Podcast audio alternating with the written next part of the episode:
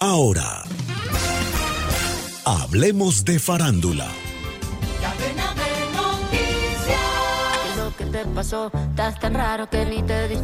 En enero de 2023, Shakira se unió a Visual Rap para enviarle una tiradera a Gerard Piqué, su ex esposo, que supera los 615 millones de reproducciones. La canción tiene una parte inspirada en Harder, Better, Faster, Stronger de Daft Punk, que incluye una frase que se volvió viral cambiaste un Rolex por un Casio.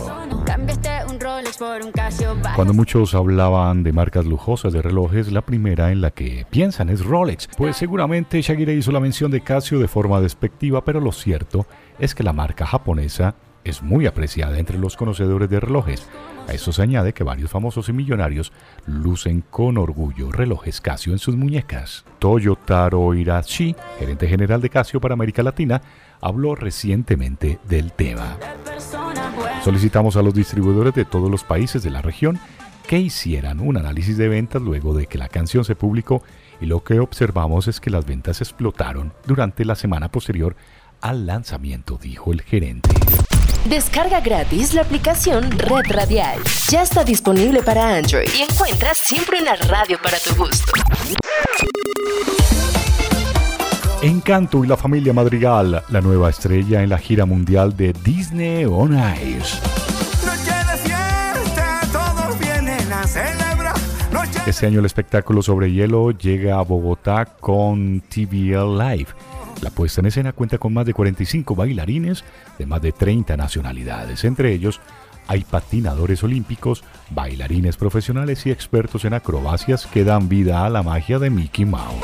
La profesionalidad del show recae además en sus patinadores, pues el elenco tiene un promedio de 15 años de experiencia sobre el hielo. Los bailarines ya han estado en Brasil, Paraguay, Chile, Argentina y el tour cierra en Colombia. Para esta edición que se estará presentando cada noche en el Movistar Arena hasta el 17 de septiembre, tendrá cerca de 8 presentaciones en la pista que se diferencia por la ambientación de cada categoría. La historia de la música nos lleva ahora a un 12 de septiembre de 1965. Sale esa canción, The Sound of Silence, de Simon and Garfunkel. Fue escrita el 19 de febrero de 1964 tras el asesinato de John Fisher Kennedy el 22 de noviembre como un intento de expresar el sentimiento popular tras el desafortunado suceso. La canción cantada por ambos miembros del grupo y acompañada por la guitarra de Simon fue originalmente grabada como una pieza acústica de su primer álbum, Wednesday Morning, 3 AM, el cual llegaría a alcanzar el número uno en las listas de los Estados Unidos el día de nuevo año de 1966. Nos recuerdan un día como hoy en la historia de la música con The Sound of Silence.